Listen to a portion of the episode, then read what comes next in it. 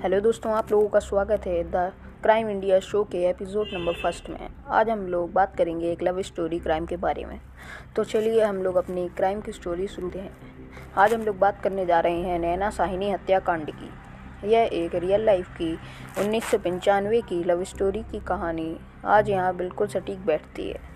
इस साल 2 जुलाई को दिल्ली के कन्नाट प्लेस स्थित एक रेस्टोरेंट के तंदूर में जो कुछ भी जला उसमें जलकर खाक हो गई एक प्रेम कहानी की सुनहरी इबारत।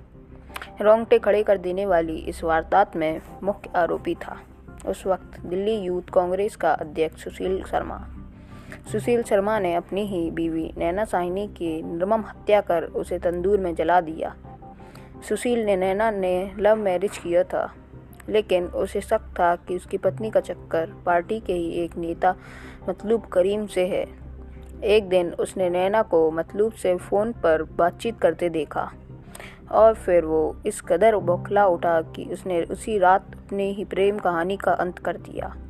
उसने नैना साहिनी की गोली मारकर हत्या कर दी और फिर लाश ठिकाने के मकसद से उसके शरीर के टुकड़े टुकड़े कर तंदूर की आग में भूंज डाला।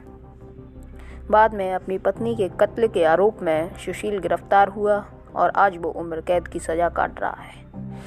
यह कहानी जनसत्ता की मुख्य वेबसाइट से ली गई है।